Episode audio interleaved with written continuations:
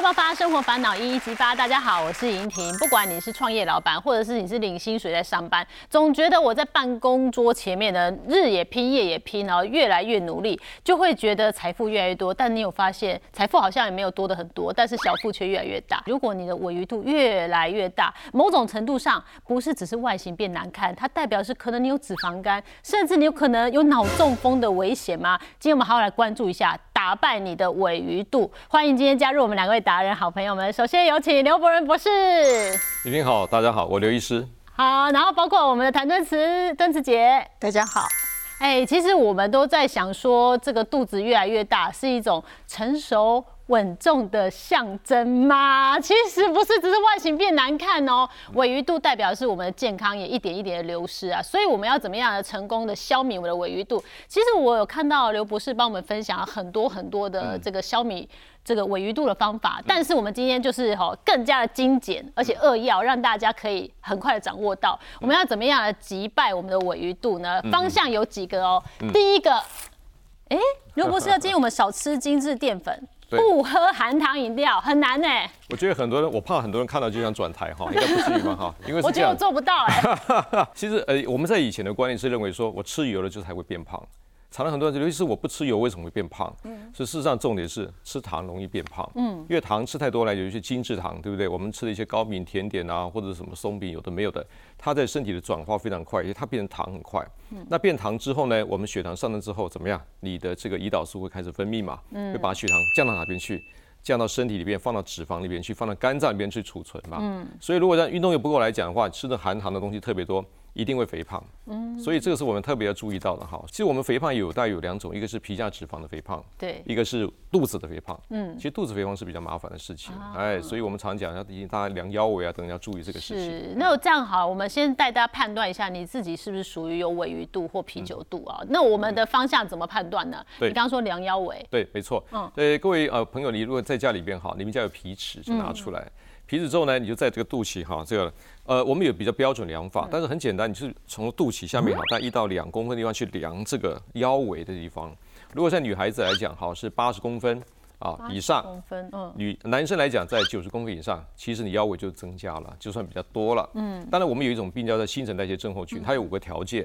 这个量腰围是我们给一般老百姓最简单的一个测量的方法。嗯，不过呢，当你说刘医师这很准吗？也不是很准，这是给你一个方便性。嗯，我们在医院来讲会有个 in body，会把你的体脂肪、你的呃，在还有我们肌肉的组成的算得很清楚。嗯，不过这个来讲是提供给大家非常简便的一个方法了。是因为你刚刚说女生大于八十公分，那我觉得那真的从外形看你就知道她是有点胖了嘛。对，因为就等于三十一寸的腰了，将近了。所以这个已经这样的状况下，你就要更注意你的饮食。是的，没错，没错。所以等一下，我们这个哈消除啤酒肚、尾鱼肚的一个方法，就要格外的 严格的要求自己哈。没错，没错。刚刚第一个我们已经讲不喝含糖饮料，哎，是完全不喝很难哦。嗯，当然。微微的沾到一点可以吗？啊，那没关系。我觉得，当然看到我跟唐老师觉得好痛苦，跟这两个做朋友一定很痛苦。你们两个不食人间烟火。No No No，我们也是食人间烟火的。我一直说不是说不吃啊，要掌握那量的原则。其实一般来讲，我们如果说按照世界卫生组织给一个条件，我们算糖的克数，就是一天不要超过五十克。嗯。然后如果说比较严格来讲，你要控制体重的话，可能就是二十五克以下。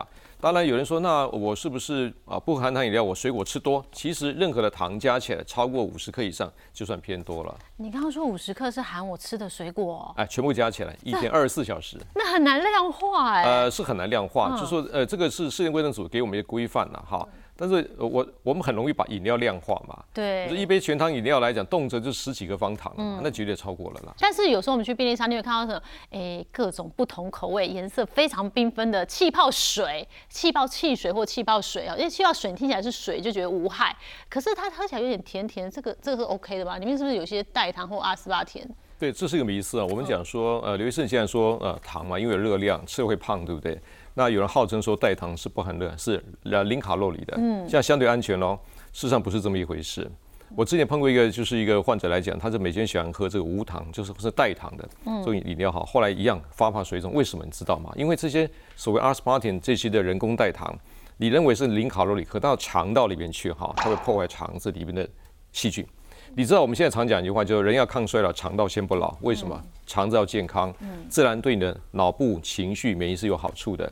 可是这些阿斯巴甜代糖东西，它会去破坏你肠道里边的好菌，会让坏菌增加，还有让你的肠道黏膜这空隙打开，会增加肠漏症，反而会增加发炎。所以呃，在国外还有研究发现，常吃阿斯巴甜代甜的这些哎代糖这些的患者来讲，他发炎指数增加。罹患心血管疾病风险是增加的啊。对，那这样如果这样比起来的话，那我宁愿吃含糖的，对不对？相较于代糖，会感觉比较安全一点。你你讲的没错，我觉得宁愿你好吃正常的含糖的哈，好的糖，但是量比较多，还比吃代糖的好。那再来就是怎么样减掉我们尾鱼肚的第二个重点喽？要请教刘医师，少吃发炎食物。什么叫做发炎食物啊？我我我们讲到发炎，大家都知道红肿热痛嘛，那是要急性发炎，就是说你如果有个伤口，它伤口一定是痛啦，红起来。可是我们身体最大一个慢性疾病的杀手叫慢性发炎。嗯，慢呃，这个慢性发炎是你没有感觉到的。对。好，好像那个星火燎原，这边放点火，那边放点火，你不知道。嗯。可是这些发炎的食物来讲，哈，譬如什么叫发炎的食物哈？其实我们很多人吃了很多比较太过精致的油炸，就容易发炎。嗯。那另外呢，还有一些过敏的食物，譬如说有人是吃，如果你对奶制品过敏啊，有吃和牛奶相关的东西，或者是你对肤质过敏，吃很多小麦的制品也会导致发炎。还有很多的加工肉品，哈，我们腊肉、火腿，我跟你讲，这都是疗愈的食物，对不对？好，就讲到这点，大家又很讨厌我跟谭老师了，就是。过年都会吃很多哎，对对对会吃腊肉，是是是，很好吃哎。因为这种加工食品，它里边我们讲它不管是亚硝酸盐等等，其实它在身体变好，有时候它产生自由基会多了。嗯，我们讲这种发炎是，但是不要说啊，刘医师完蛋，你这样讲，我吃一口香肠香肠就完蛋了。应该是说你的频率的问题，这些东西食物来讲摄取过多是容易发炎的。嗯，发炎会导致什么呀？身体的发炎激素增加，它会增加你腹部的脂肪。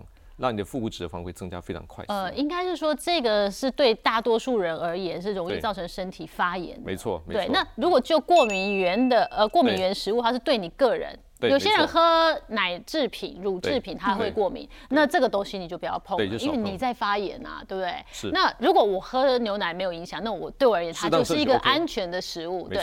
但是像加工肉品这个，这个我真的吃蛮凶的，因为 外食族也很容易遇到。你一个便当里面多多少少都会放。是。那这个就真的可能斟酌吧，我要斟酌看看，就不要太多。哇，这很难量化，又很难量化，就是少吃一些。对对对对，这要注意一下，对。对，它可能会造成我们身体发炎，那因为。你有发炎就容易这个肚子就会一定的越来越发炎就会水肿，嗯，水肿有时候就开始。刘医师，我都你要叫我多喝水，可是我水肿，我说你要多喝水，让你发炎物质排泄掉，你反而会瘦。嗯，所以有些人多喝水，他反而瘦得快。他以为他水肿是因为他喝太多水，没错，就越不喝水，你毒素越排不掉，越容易胖。哦，所以很多是这样子，就观念颠倒过来了。对，那有个很重要的观念，我们现在掌握到了发炎食物，那有没有那种可以抗发炎的食物？敦子姐。其实抗发炎的东西实在太多了哈。第一个就来自青菜、水果，还有呢，这个国健署一直建议嘛，一个礼拜要吃两次的鱼哈。我们当然知道这个鱼有 omega three，这个我们是非常好的。那再来这些新香料啦，洋葱、大蒜这些也都对我们帮忙非常大哈。那我个人呢非常喜欢的就是豆类哈，毛豆、黄豆，那当然还有坚果哈。其实你有没有发现？这些东西呢，其实就在我们身边的原型食物里面就很多，嗯，所以所以呢，我们要。这个把这些原型食物在你的三餐里面去吃，就会很安全。嗯，我倒有个好奇，刘医师，如果我真的太爱吃一些加工食品，我现在减量了，嗯，然后我多吃一点抗发炎的食物，这样是不是可以 balance 一点？绝对可以 balance，真的啊？一定可以的哈。我可以大量的抗发炎食物配一点点我有时候嘴馋要吃的加工。我觉得 OK，我们为了要劝人向善，可以容许他一些小额，至少这个是 OK 的，好的开始，没错没错，可以试试看，而且可以消弭一些影响吧。一定可以影响，哎，因为你的正面出来的话，你会把负面会抵消掉一点。哦，好，大家可以参考一下，因为日子还是要过，没错，好，那我们再看看啊，怎么样消掉我们的尾鱼度呢？少喝酒，多喝水。嗯，对，少喝酒。呃，我想这样子哈，我们刚刚谈的有时候是一种情趣，你知道吗？就是回家放松一下，喝小酌一下。对你情绪是，我想。放松一下嘛，不是酗酒嘛。嗯，OK，我们讲个重点，就是说这个酒精哈，应该这样讲，酒精是乙醇嘛。嗯，其实呃，我们在以前我刚才讲提一个啤酒度，因为我们啤酒热量非常高的。对对对。如果你这个又对呃酒精的，像对小麦麸质过敏，这种喝啤酒呢非常容易胖。好，但不管怎么讲，我们酒精是怎么样？它乙醇，它的大概每一克克产生七大卡，所以热量非常高哦。好，然后还有一个麻烦就是说，如果你喝酒喝太多的话，你的热量容易累积。可是不要忘记一个很一个很大的问题。我们台湾哦，台湾人是全世界最不适合喝酒的国家。为什么？因为我们有一个叫解酒基因，叫 ALDH2。对，你知道我们这个乙醇呢变成乙醛变乙酸的时候，我们在变乙醛，它会有一个叫酵素要把它这个代谢掉。可是我们台湾的有百分之四十七的人。它这个代谢乙醛的酵素不好，嗯，所以很多喝酒会不会脸红？嗯，我会脸红，脸红我喝一口就红了。你要少喝酒，对因为你喝酒脸会红的话，你的乙醛是代谢不掉的。对，你不要说，哎呀，你这个好脸红，欠缺训练，多喝一点点。很多长辈就这样讲啊，多 你是害死他了喝几杯你就好了。没，错，我要讲个比较恐怖的数字，这个哈佛他们做的研究，就说如果假设你是有这个解酒基因有问题，喝酒脸会红的，你还是经常酗酒、经常喝酒的话，罹患食道癌的机会是大概四十到五十倍。不是四倍到五倍，是四十到五十倍。所以我们看到我们呃有时候遇到一些口腔咽喉癌、食道癌的朋友来讲，我们帮他做基因，哎呦，他真的解酒基因是不好的，可他每天每天喝酒，所以呃酒这个来讲哈，它有两个问题，就是它的热量高，第二个你代谢不完全，又容易造有致癌物质，那这也会导致发胖或水肿，所以真的要少喝酒。嗯，那我们如果真的偶尔还是想要放松一下小酌的话，嗯有没有一个量让我们可以抓一下？是对我们也不是说不通情理的 哈，我还是谢谢刘医师。譬如说我们讲哈，就我们以女生来讲，我们一个叫当量当量杯，嗯，好，假设你是红酒那一百五十 CC，一百五十，一一次不要超过。然后呢，啊，我们在啤酒就是三百 CC，嗯，如果那四十五趴的这种有时候 whisky 啊浓度高的话，大概四十到五十 CC，嗯，那男生来讲呢，就是两个当量，就是譬如红酒三百 CC，我每次讲的这地方啊，男生都跟我讲啊，刘医生我不要看你了，这我艺术哈，旧的比赛拎哈，啊气得要死。但是刚刚因为呃主持人一定问我这个东西嘛，就是有这个标准算法，是。对。好，所以如果假设你是有情绪的，你解酒精是没问题，你喝酒不会脸红，晚上呃老公老婆在家里面好用情绪喝一点点，我觉得 OK 非常好，是。但就是不要超量。哦，但是刚刚那个量是基本量，我们就抓一个心里头的数字。那有没有说一天只能一次吗？那一百五十 c 哎，对，那个就是说以一天的一个原则了。哦对，那我说离我呃一个礼拜七天，大概五天喝，每天喝这一个当量杯，或男生喝两个当量杯。但是呢，有人问我一个问题了，雷医生，那我喝一个礼拜哈，早一天，我把那个哦喝起来，全部喝起来，你怎么知道我。想问的问题？我一次喝比较过瘾啊。是那个叫酗酒了。哦，那就酗酒。一下大量酒精到里边去，你肝脏必须代谢它，你会产生更多的乙醛。哦乙醛来讲会呃在身体细胞会有毒害的。哈那，就是不好。我们减少我们的尾鱼度，还有什么样的方法呢？就是多蔬菜，少水果。嗯，对对对，没错。是要多多的蔬菜嘞。其实我们讲国内署就讲蔬果五七九，嗯，好，那既然就是你就是呃，反正你就是水果两个拳头嘛，嗯，另外来讲就扣掉两个拳头呢，就是另外就蔬菜多嘛，嗯，那以前我们都常讲多蔬果，结果有一个有一个以前有个 case 很好玩，他来找我，因为他那个女孩子她四十几岁在银行上班，她生活非常单纯，就有一天呢，这个因为呃胸闷心悸，结果送到医院去之后就心肌梗塞嘛，心肌梗塞之后呢就放了一个支架，对不对？好，后来他就找我看，他说。有一次我都看你在电视上讲啊，多蔬果，我都不吃什么，我就吃多蔬果。可是你看我还是心肌梗塞了。我看了以前的那个叫三酸甘油脂，你知道吧？有很，我一般一百五，他常年健检都是大概五百六百，很高。啊，怎么那么高啊？对，然后我说，哎，你有没有注意这个东西？他说我没有想到那个会有问题。我说这个高之后会也跟动脉硬化会有关系。我说可是你，他有一次我知道那你讲多蔬果啊，我说那你怎么吃蔬菜怎么吃？他停，呃，我是比较少吃蔬菜，我都一天吃九份水果。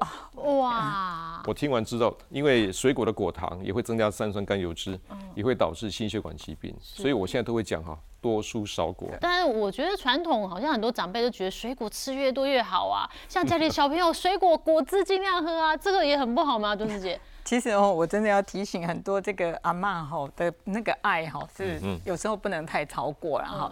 像我有一个朋友，他的小孙子哦，大概只有五六岁开始，他每天打六七个柳丁的那个果汁给他，而且他认为呢，就是补充这些维生素 C，就把它当水喝。结果我记得他上小学不到的时候就已经。就五十几公斤了，所以吼、这个是比较可怕的一件事情。我们吃水果叫全食物，但是你把它磨这个打成汁的话，变成含糖饮料哦。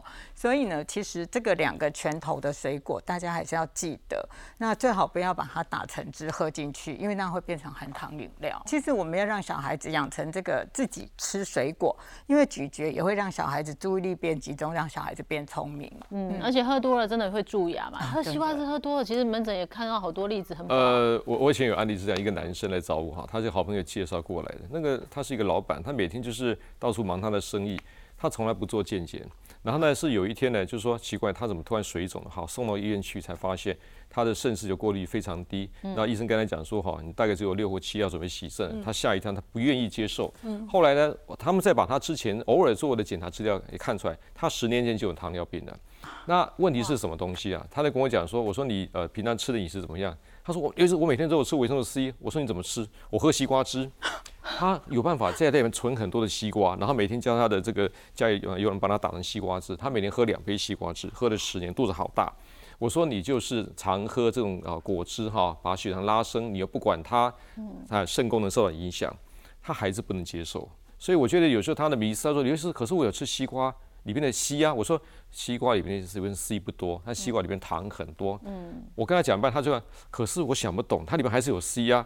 我后来快快投降，我说你放在他，因为他已经来的时候已经腹膜透析了嘛，在洗肾了嘛，所以我就跟他讲说，我提醒大家就说，我们吃水果是好，台湾水果真的果农是很厉害。嗯，我觉得他们是为了哦，我们叫这个发扬他的水果，他种的非常好。嗯，可是太甜的时候，我们身体负担，大家要拿捏一下。嗯，所以那个量怎么抓，敦师姐？其实就是两个拳头，两个拳头。你的手的。这个拳头这么大，好少哦。对，你说一天两个拳头。对，而且最近有一个新，就是最近有一些研究就发现哈，其实晚上七点之后尽量不要吃水果，因为比较容易让你脂肪肝，而且血糖会比较难控制。所以这个像我们家水果呢，大概就是早上之。就把它吃掉，不会早上哦，对，然后就中午之后，我们大概就不大家吃水果了。真的，就是水果是好东西，但你要对的时间，然后对的量去吃它，不然对身体都是负担。因为台湾的水果太甜，对，没错。哦，所以也要注意哦，呃，因为过多的这个糖分也会造成刚刚说糖尿病，是对肾病变，这临床看到很多很多。好，那我们再来讲怎么样消除尾鱼肚的第五个重点哦，多活动，锻炼局部肌肉。嗯，局部肌肉什么意思？其实一般我们讲现在。也我们在澳洲做过研究，哈啊，他的结论就是久坐啊，你久坐一个小时，相当于抽了两根烟呐。所以有时候开玩笑，久坐等于慢性自杀。你你你知道这个？久坐，对呀，因为为什么？我们讲一个理论给你听，哈，譬如说我们今天跟以前在录影，对不对？其实我们久坐一个小时谈这个东事情，我们相当于抽了两根烟了。你说那我们不要做，也不是意思，因为我们坐在这边干嘛？我们就坐着讲话。可是我下盘肌肉，我们通通没在运动，是，所以它的静脉回流是变差。所有的这些静脉里边的带的这些 CO2 啊二氧化碳酸性的乳酸物质全部在骨盆腔累积，嗯。所以有时候你常常久坐的时候，它骨盆腔是容易啊淤积的，会有这个我们讲就是有充血的，所以它的自由基会慢慢增加，会增加身体的发炎指标。所以我们常常讲说，你不要一天久坐太久，你一定要有适度的运动。运动来讲有几个好处嘛，就是说我们讲说你可以增加你的肌肉量嘛，肌肉量增加，我们常尤其大腿的肌肉是股四头肌啊，就我常鼓励大家每呃每天就是去快走。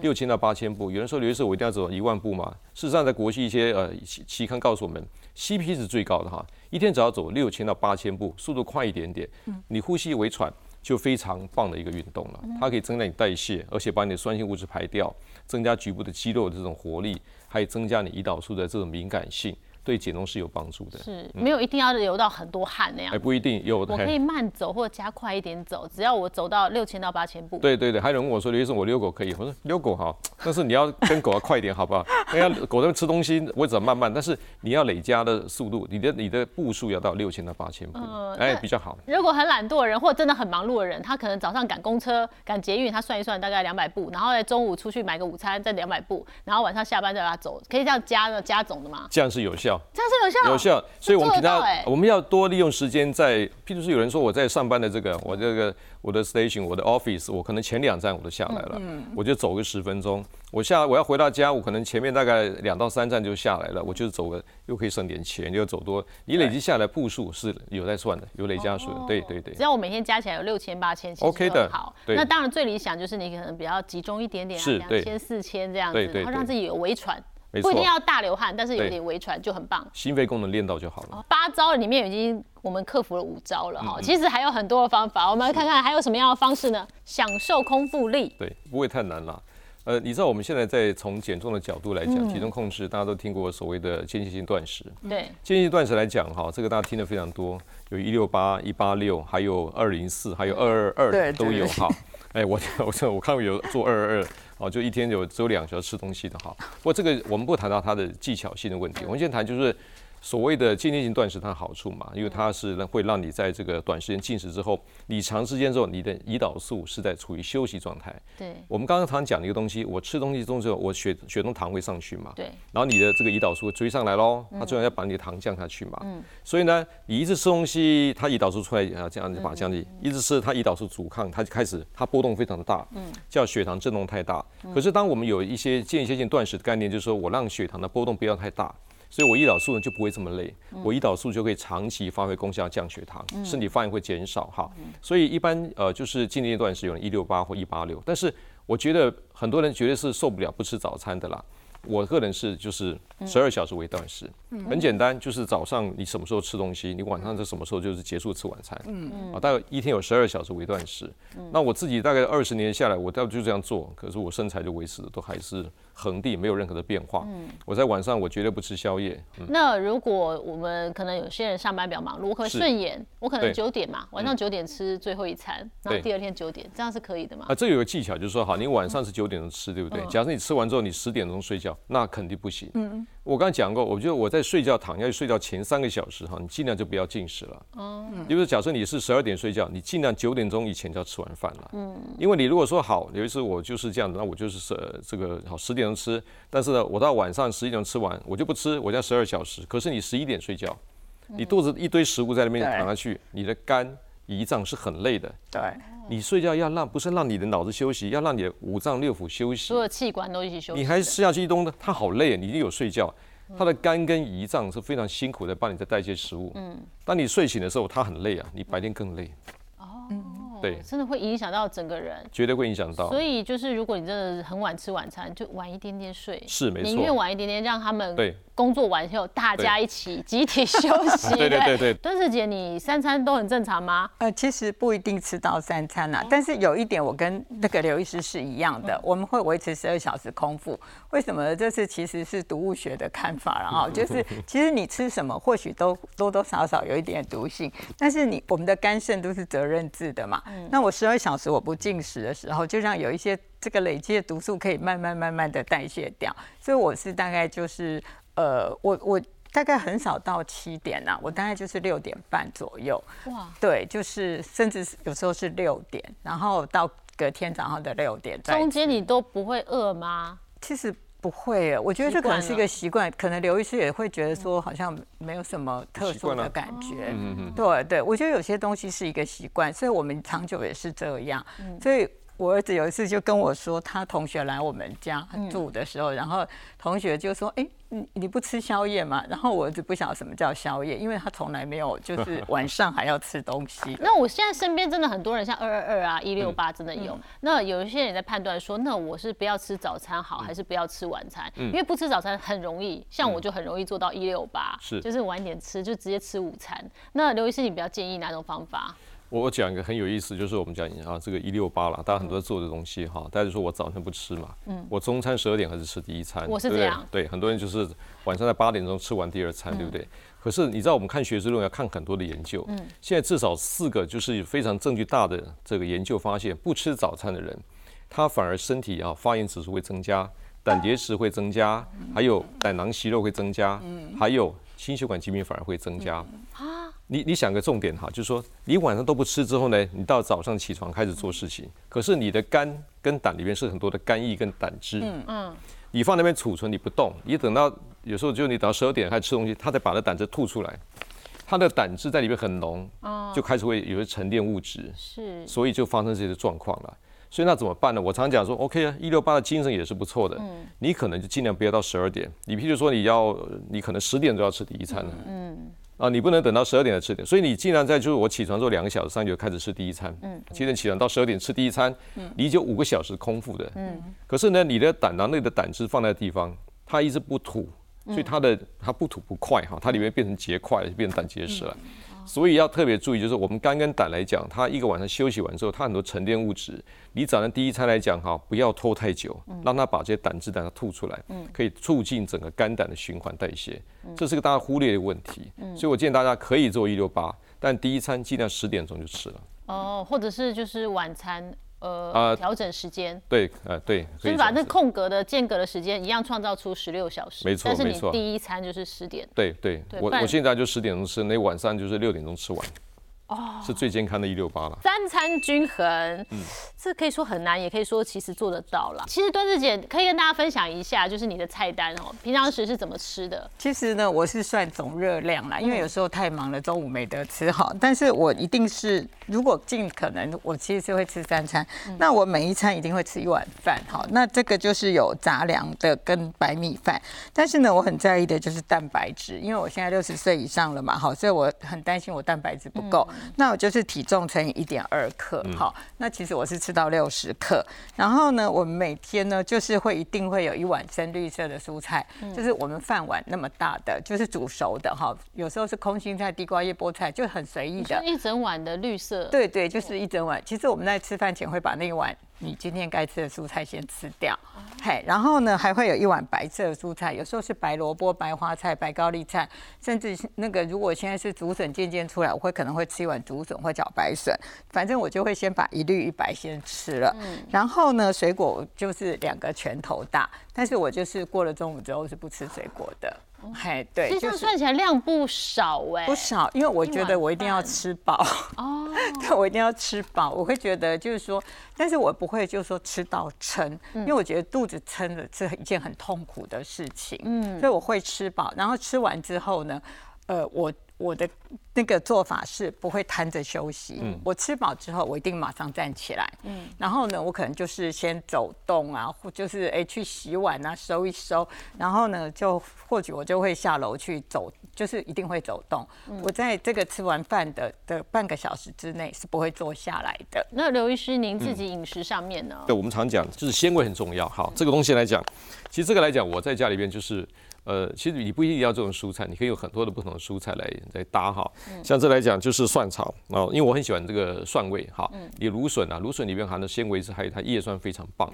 然后花椰菜，花椰菜是很有名的十字花科蔬菜，其实它对于我们现在排毒非常有帮助哈。然后黑木耳，它其实它里面植物胶对于降低胆固醇的吸收，减少一些我们这个身体坏胆固醇的都有好处。嗯，蒜片是很棒的一个东西，其实有研究发现。强吃蒜的人，我们先不管它的蒜的味道，它大蒜烯的呢，它可以降一些胆固醇。嗯，所以那这个来讲，花椰菜你把它这个一样烫熟哈。那我特别强调，其实花椰菜你再怎么有机啊，农药还是不少，要洗干净，好洗干净，穿烫完之后捞起来放旁边，农药会洗的比较多了哈。然后最后呢，再把这个花椰、芦笋啊哈，这个黑木耳再入锅加点油拌炒一下。加点呃油盐呃蒜了，或者这个辣椒丝拌炒一下，林香就起来了。哦，其实大家可以试试看，这里面纤维非常多，那里面的这些啊，我们一些植物的胶质啊，或一些微量元素还算不错。这几个是我提供给大家一个参考。说蒜片我是要一起下去炒吗？还 can 旁还是说我吃生蒜片？好来，这个东西啊，你很厉害，你问到一个重点。蒜片怎么吃都好吃。你知道我们在那个妈妈以前做菜，就是先 can 旁，蒜就啪，然后弄半天哦。然后我也在想个问题哈，就是说以前我在学营养学，说蒜营养这么高，我这油边之后有吗？后来是查是没有了，所以对它调味是很好。所以我现在的做法是这样子，就是我菜呢就它煮差不多了，我再把蒜片丢进去炒，大概十秒就捞起来了。所以它有有蒜香气，然后里面蒜你在吃还是有生蒜的味道，它里面还是有调节免疫的效果。哦。这是一个很好的方法。所以像有些人冬天喜欢吃火锅，他喜欢加大量的蒜跟那个肉一起吃，对，那就吃生蒜。对，下去煮可能也没用，那效果就不好了。哦，对，是蒜不要煮熟，煮熟只是香而已。香，对，没错，就只是吃到它的味道。这个就学起来了。但蒜片真的是，呃，好像很多人都说它对身体是不错。香菜啊、蒜啊、葱啊这些东西。对，因为它里边的含的一些植化素来讲，它其实在我们的呃身体来讲哈，甚至有对这个啊胃。幽门杆菌的抑制，大肠息肉的抑制都有论文哦。然后另外来讲，对降低胆固醇都有它的好处。哦，所以其实消灭尾鱼肚它也有帮助的。最后一个我们做得到吗？早睡早起，请你扪心的问自己，有点难呢。为什么要早睡早起呢？其实你看，我我想这种，我常常讲说，你晚上几点钟睡？尤其是我虽然一点钟睡，可是晚早上我可以睡到八九点起床，这样不行吗？哈，我们有一句俗话叫做“过过这个村没这个店”了，什么意思？你知道吗？因为你知道我们在睡觉之后，十十二十一点钟开始，我脑内有两个激素开始分泌，一个叫做生长激素，嗯、一个叫做褪黑激素。这两个来讲是以妈妈给你先天性给抗老的荷尔蒙。